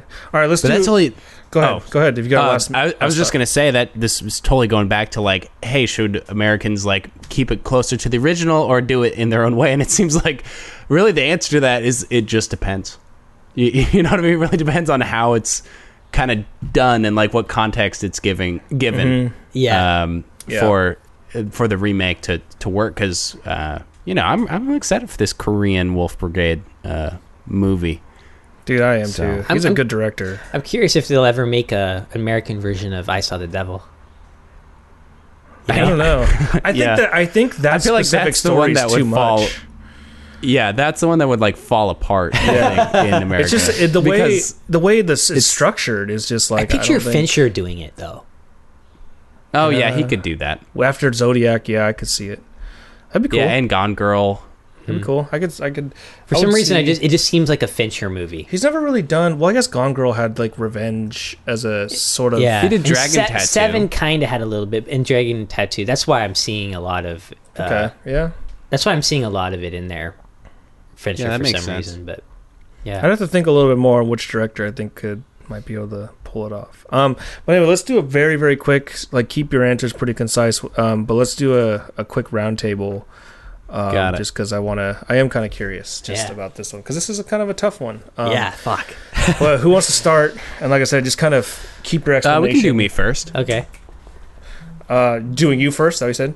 Yeah. Okay. Um. It's tough. Uh, Should because I'm thinking about my own opinion. I'm gonna say I saw the devil. I just think I saw the devil is like is not the best way to say this, but more fun in that like it's like uh It's more oh entertainment. I don't know. After this whole you saying you love Oedipus and then bringing that up, I wonder if that influenced your idea a little bit on which one you like more. I I didn't connect that until you said it. But I, just th- for but I the did. I'm wondering if that now influenced like or changed your opinion at all. I don't. I'm gonna go with I saw the devil. I just think I saw the devil is they're both great, obviously, but I saw the devil is kind of that modernist or more modern like I don't know, and it's fucking awesome, dude. It's just awesome movie. Fuck. God damn it! I'm just gonna have to say, old boy, just because maybe, uh, not that the violence got to you or anything, but just that maybe the pacing threw you off or something. I just feel like maybe you felt old. Ah, fuck, I'm gonna regret my decision. I think, but I was gonna say old boy. I- God yeah, damn it! There's a it. lot of lot riding on this on Yeah. what you decide. Shit. Yeah. All right. What do you think? Um, it, it is Old Boy. cool. Um, Oh shit! I, I think I think Old Boy's like a masterpiece. I think it's freaking awesome. Uh, it's I mean I really like Sympathy for Mr. Vengeance too. And and Old, Old Boy just like brought it like way up to the top as like one of my favorite films I've ever seen. Oh, Oh, wow! yeah. really Wow. really like. Have you seen it before this? No. Oh, oh, this is the first time. Sweet. Okay, cool. First time watch for both these. Oh, Um, hell yeah! but the other one, uh, I saw the devil. I, I I liked it and I liked what it was doing, but I watched it after Old Boy and it was like this is not as good as Old Boy. I know. Old Like, boy just like, I set still the think it's bar. good. I like I like how it kind of de- like you know did something different. It kind of did like that what a lot like a lot of American action movies do, where they add like a fourth and fifth act, you know, to their movies now. They kind of did that with Revenge, which I thought was really interesting, but um, it, it I don't know. Old Boy's just Old boy's old boy. it's just better, you know. It's just like I, it's just so I, I you know I don't know. It's just it's a masterpiece. That's fair. masterpiece. Sweet. That's fair. filmmaking. Cool. awesome. All right, let's do Byron. Um, I'm going Old Boy. I think Old Boy, but I think I think actually I saw the Devil because I think what happens in I saw the Devil is much more enter is. I mean, the fucking like you watch him like you know chop her up, and then you like watch him like cut his Achilles tendon very slowly, and like you know, there's a lot. I mean, there's stuff that's hidden sort of in you know in I saw the devil, but I think what actually happened, and then plus you start throwing in like the cannibalism out of nowhere. You Yeah, know, cannibal- cannibalist, was- and then that was- dude, the fucking awesome that the shot hallway. where he stands, he steps on the hook. Yeah, It's yeah. like ah. that and I thought that was an interesting scene because it's all in a hallway, just like Old Boy. Oh, good point. But he's playing a different role in that. Good point, You know, which is kind of cool. Um, Oh, and yeah, I also, thought he, about you know, he gets his. That- is that it- was totally a tongue-in-cheek homage to I, Old thi- Boy. I think it had to. Have Yeah, it I had think to it had to. It has to be. Yeah. Yeah. Um, I don't think you can make that movie and do like and not do like a tongue-in-cheek Yeah. old boy thing. especially since it's fucking the same dude. yeah. Yeah. Yeah, Which exactly. He yeah. killed that both these roles. I mean, like He's so good. I would love That's to work with good him. If actor. like if I had ever had a chance to like work with like my favorite cast, you know, he would be up there as one of an, Oh, as an actor I would want to really work with. His monologue in Old Boy was is, that's insane. yeah. I mean, yeah. he improvised a good chunk of that apparently. That's crazy. like the dog stuff was all No him. way. The the the the thing that he starts to sing Shit. apparently was not in the script. It was from his childhood, like his old school's shit. like thing. And so like all this shit Wow. was like him. Dude's good, man. He's good. But I, I think I saw the devil. I think Okay. is yours. So and then you said old boy. Uh, I'm saying I'm saying old boy because he can't beat a masterpiece. Okay. so that, that's it. Well, weirdly enough, you guys are kind of both right in the sense of if I had seen, if you had asked me this question right after I had saw, I saw the devil, I would have picked I saw the devil. But now Man, that I'm have off today. but now that I've, but now that I've seen both of those movies multiple times, and it's been years since I've seen, you know what I mean? I've I, both of the, I've lived with both of these films for a long time now. I have to say, Old Boy. Yeah, Um, fair enough. but but when I first saw I saw the devil though, I would have totally gone with it because when I the first time I saw Old Boy, I really appreciated it, but at that point in my filmmaking like thing, I wanted blood, I wanted violence, I wanted Yeah. and it and it delivered, but I wanted more. So when I saw I saw the devil, it was just more like you know, kind of over the top and just like kind of like a rollicking, violent good time, right? Yeah. but then now that I've kind of watched and kind of like maybe like matured in my film watching and when I watch movies with themes, Old, I have to pick Old Boy. Um, it I just I just love how it just kind of builds up to that crescendo, all in that green fucking high upscale fucking apartment. Oh god, That apartment Oh, damn. the is sick, upscale. Yeah, good I point. love just how like sexy that looks, man. Just Yeah. fucking awesome, and just how grungy everything else was. And then I just love the dichotomy of that. There's so much good stuff. But then I saw the devil too. I mean, wh- I, s- I saw um, I saw the devil with my brother Nick, um, and for the first time in that car scene. So we just good, looked at each other. We're like what? We you know obviously had never seen anything quite like that before. And we were just like that's insane. And as soon as the movie was finished we watched the hallway scene and that scene again just because it was like Nice. holy shit you know? Um but yeah old boy. Cool, cool. All right, let's finish it off. Oh my gosh. Uh, I wanted to say old boy going into this podcast, but after you casting your votes for me and Byron, I think I'm going to have to say I saw the devil. I think um I think you like old boy, but I think I saw the devil like im- is more entertainment. It's more in line with with, with um like the the blood and stuff that you like, but also it's just like more extreme than Old Boy. So I'm gonna go with Old Boy. Uh, I'm sorry, I'm gonna go with I Saw the Devil for you, Keith. Dude, we didn't even get a chance to talk about how cool was his like costuming the whole time. The dude in Yeah. I saw the devil. Yeah. He just got those like fully zipped up jackets that are just Yeah. like super tight, and he's just kicking ass and like parkouring up buildings. Like I really like Yeah. the costumes, and and then he finds the. That fucking soccer uniform, yeah, so he has to walk was around with a soccer Yeah. uniform for a while. Like, it's just, I love how he comes out of that car. That's one of my, one of my favorite parts of that movie too. When he comes out of the car, he's just covered in blood. Yeah, You and he doesn't have pants on. Yeah. and he, he just like one shoe on. Yeah, I love that. oh, so crazy. it was dude. awesome. And he's got his hands up in the air, you know, and he's just like, What a funny scene too. He's like, "I'm gonna break the door off my SUV so that I can grab him." Like, yeah, I love that. I love the the improvisation uh, of that. Yeah. uh, not like actual improv, but like how the character was Improv, like. yeah, yeah, yeah. Yeah, he's like, I need to grab him now. Here's how I'm and gonna it, do it, it. it felt real. Like it didn't feel. It didn't take you out of the movie. You No. know, like it, it. it just like it fit his character so well. There's like So the little goofy. things, like when he kills the one guy and he comes out and he's like holding his jacket, and he's look. He keeps looking at his jacket, and then he eventually just throws it. And then he goes into opens the refrigerator and like drinks like green like soda. It's Oh, like yeah, dripping yeah. off of his like Yeah. chin. Yeah. And then he just looks down and the guy is laying there and he just starts beating on his Oh, face dude, again. that's that shot. Isn't was that like brutal. that Achilles heel scene where he like digs the knife in and then rips it Oh, out? it's so oh god, slow. I Awesome. died. So I awesome. literally I remember you saying the Achilles heel thing in Sympathy for Mr. Vengeance. and I started laughing when I was like, "Oh fuck, I forgot about this scene." I am always I, whenever I watch movies alone, I am silent. But in that scene, like even comedies, I'll, I won't I won't really laugh. You Yeah, know, yeah. Uh, but man, I fucking died. I like was I moaned like out loud. I was like, oh Oh yeah, god. That's amazing. cool. so Um, what do you think? God, this is really tough for me because I feel like you've talked about Old Boy so much, like over the span of the podcast.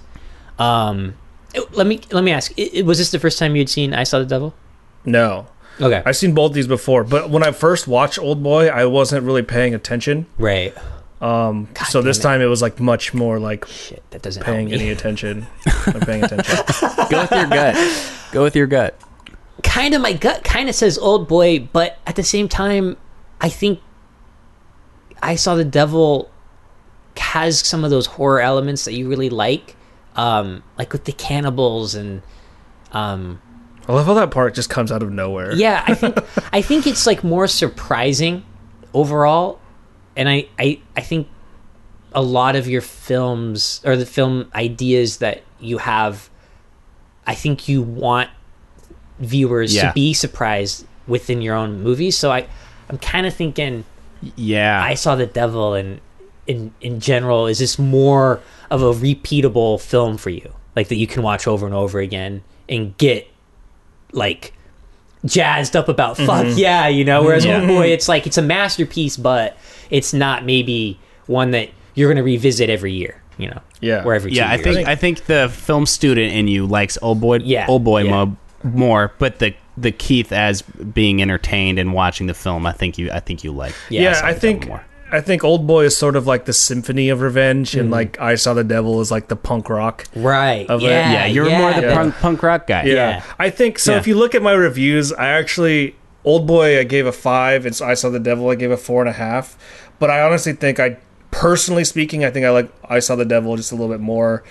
It's just, dude, I saw it for the first time. Was like, there's something about this movie that's like so good. Yeah, it's yeah. just like the way it just like flips and flips and flips, and you're just like, and then it ends. You're like, dude, are you actually like, did you get revenge? Because Yeah. like now her whole family's dead yeah and like you killed him, but like really is that satisfying? I don't know. There's something about it. But Old Boy is definitely like you got to watch it. I mean, there's not if you're gonna make a movie, then you have to watch this movie. It's not even Yeah. like a debatable thing. Whereas like you could skip I Saw the Devil, but I think I would turn on I Saw the, Aw the Devil more than Old Boy, just because it's yeah, it's yeah, fucking yeah, punk yeah, rock it's- revenge, it- dude. It is totally punk rock, um, in all the best ways. Yeah. um, yeah. I mean, both of these movies are are. God damn it, man! We just I just love Korean revenge films, dude, so much. Yeah. Like it's one of my favorite genres. It's gonna be hard with like we almost need to take like a two week breather just Yeah, to like reset. But Yeah, let's watch some uh, the Cars franchise. I'm definitely gonna check out Lady uh, Sympathy for Lady Vengeance Yeah, though. 'cause- same, But I also same. just Kim Jee-woon, dude. He's just he's so good, Dude, his- yeah. his You need to see like- the good, the bad, and the weird, man. You guys see it, Jacob? I know. I it actually it just came out on uh, Netflix or Hulu. I can't remember, but It was um, on Netflix I saw for a that and I was while. like, oh my god, I should watch that. Dude, you got to hit it up, man. And it's train. It's all a lot of it's on a train, dude. It's fucking sick, It's got that train thing. It's okay, got- see the train trains are so cinematic. Uh, dude. It's got everything, man. yeah. Yeah. So and because I really like Tale of Two Sisters too. So just I don't Dude, know, we, we just got to two have films another one, and a, a new wave Korean, We got to Um, revisit. uh, you know, at some point for sure. I think we just do like Korean directors because I think Yeah. that we'll tackle it. Like Yeah. Mm-hmm. I want to see a Bittersweet Life still. Um, and, oh, and um, Park Chan Wook's first one, uh, Joint Secure. Uh, yeah, joint security, Joint area. Security Area, Yeah, yeah. dude, Park Chan Wook has like a bunch of these films that I want to see. Um, so yeah, we definitely will, whether it's in director capacity or within uh, another Korean new wave, just because Korean films I consider. And Burning, dude, I want to fit Dude, Burning yeah, in there Burning. somewhere. Have to talk about that. So, uh, yeah, all right, cool. Um, I'm glad I was the outlier there, you old boy, you old boys. Uh, so yeah, I think we can uh, wrap it up there. So if you have any questions or opinions, go ahead and send us an email at btbfilmspodcast at gmail.com. Check out our Facebook page, comment on discuss week's episode, tell us about us. I don't know, whatever you want. Um, if you like the show, please rate it, write some reviews. They don't take too long and they help us out immensely. Um, huge thanks to everyone who's been on Anchor and got us into the On the Rise section. Um, Yeah. that Yeah, was hell yeah. Huge thanks to you guys for doing that because Th- we're there. We're there, and we're in. We're fifth in the entertainment Yeah. uh, podcast. No way. yeah, yeah, what? if you Yeah, look up at the entertainment section, um, Yeah. it- right when you just click on it, yeah, we're number five down on that list What? on Anchor. So it's cool, Yeah. and that's that's thanks to the listeners and people who applaud and like or favorite the podcast and applaud it and listen. Like Man. you guys are helping us out there. Um, just, If if we somehow move up to the fourth spot, we might do something fun. That would be sweet. listeners. We should do another. We got to be careful with this because of copyright, but another live um, commentary like we did fucking 50 episodes ago. oh my gosh. 54 episodes ago, I think. Um, and find That a was cool. hilarious. That cool was That was so much That fun was fun. That was Yeah. really fun. Uh, so you, yeah, you can follow us on Letterboxd at Jacob Foltz, Byron Gouette, G O U E T T E, and Hyperion Creator for me. Um, it kind of gives you a sneak. Does he have Oh something to yeah, too? that's right, that's right. We can't forget about that. Um, Yeah. Uh, quick question: When when does this pod come out? Are you pumping this out on the seventeenth or the twenty fourth? what I'm trying to do since we changed the recording is I want to try and get both of them out by Wednesday. So whether or not that's Tuesday and Wednesday or by Wednesday. So, So in the eighteenth. yeah, It's in two days Yeah, from now. two days okay, now. got it. Um, so should I just plug my thing right now? Uh, yeah. So Jacob started his uh little kind of little offshoot podcast. Um, tell us about it. Yeah, so it's called Cinema Therapy. It comes out on the 23rd of July. So uh, if you're listening to this, it's in five days. Um, and it's essentially, it, it's, I'm just talking about divisive films and uh, So wait, ba- basic. twenty third. That's a week from now. So That's a week from now, but five days. Oh, five. from-. Oh yeah, right. Duh. Five days from when it's Um, released. Yeah. but it's it's essentially I am just talking about divisive films, and I'm essentially just trying to convince uh, you, the listeners, to like the divisive movie, um, and I'm trying to get you to think critically about them and and uh, be uh, interested in in each of these movies. And it's it's scripted. It's it's shorter than this show. Each each episode's probably like 20 to 30 minutes. Um, so yeah, look for that. It's and called also the Cinema format. Therapy. Tell like tell us about the format of the show. So it's called Cinema Therapy. So what are you doing in terms of of that? Like what what makes it therapeutic? Oh, the, the so the therapy idea comes from uh, just all the kind of hatred so uh, uh, uh, of films uh, and divisive films themselves. So this is therapy for the people who hate these movies who want to like them. You know what I mean? So it's like, he, hey, like here's these these movies that you don't like, and here's here's reasons why you should like them. Right. and so what? So that's the therapy aspect of it. Um, but I think even if you like these movies, you can still listen to this podcast and uh, and have, maybe have a greater appreciation for it. You know, in the same way that going to regular therapy will help you with your life. I'm not going to help anyone with their lives. I'll probably do the opposite. But um, but, what, but, but so uh, like the, the as far as movies go, like I, I think it's it's kind of tackling the divisive films that challenge certain aspects of everyone's life or Mm-hmm. a, a culture or socialism or Right. you know of some something specific uh, and then basically seeing the good in in that stuff and liking the film even if you're not going to watch it again And so the other the way it's presented is he talks in a very calming, like soothing way. There's That nice is- music. that uh just to Did you that scrap not how it is any oh, you anymore. scrapped It's- that. Okay, never mind. it's a little bit different. So the the music is is is still like those tones. Okay. you know, Yeah. like soothing tones. But I'm not. I I scratch. You scratched uh, that the part? voices, so it's just my regular voice. Okay, that's cool. So Jacob's just gonna he's gonna talk to you and tell you why. What's the first Yeah. film And I pull quotes and stuff like that. Well, the the first one is.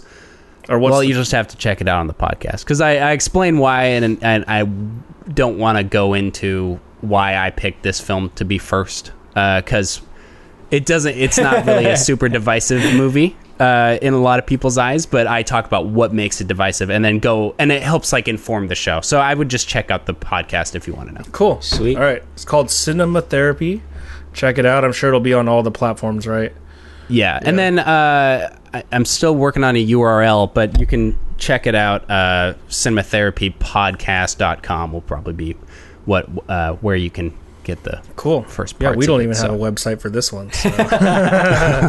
uh, we will eventually. We will eventually. Yep. Um, cool, man. Yeah. So check out Cinema Therapy. That is Jacob only. Um, so if you're really into Jacob's voice, then you Yeah, can I'm have 30 cu- minutes of Jacob in your life. Curious about your that. ears. Viewers, we need to hear like who has the sexiest voice.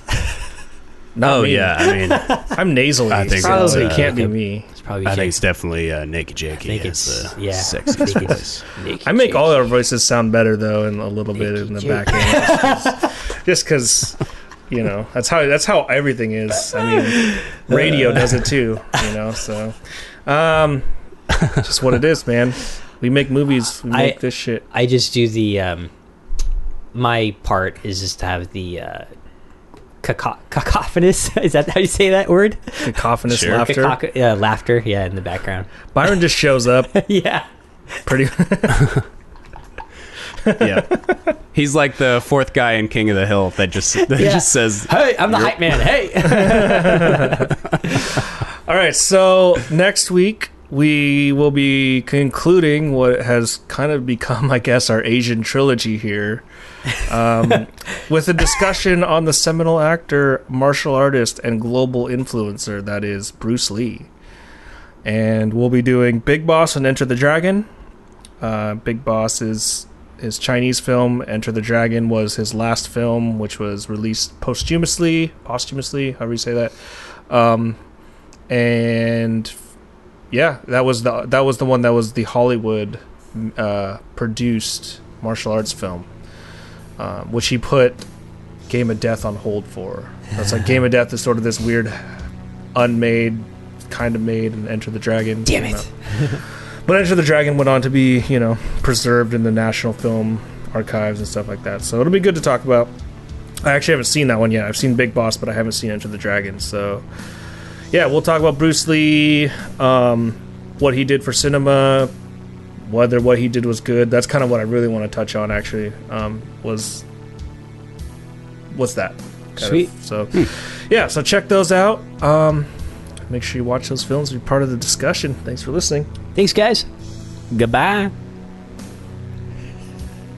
goodbye. I just want an awkward Sexy silence. man alive.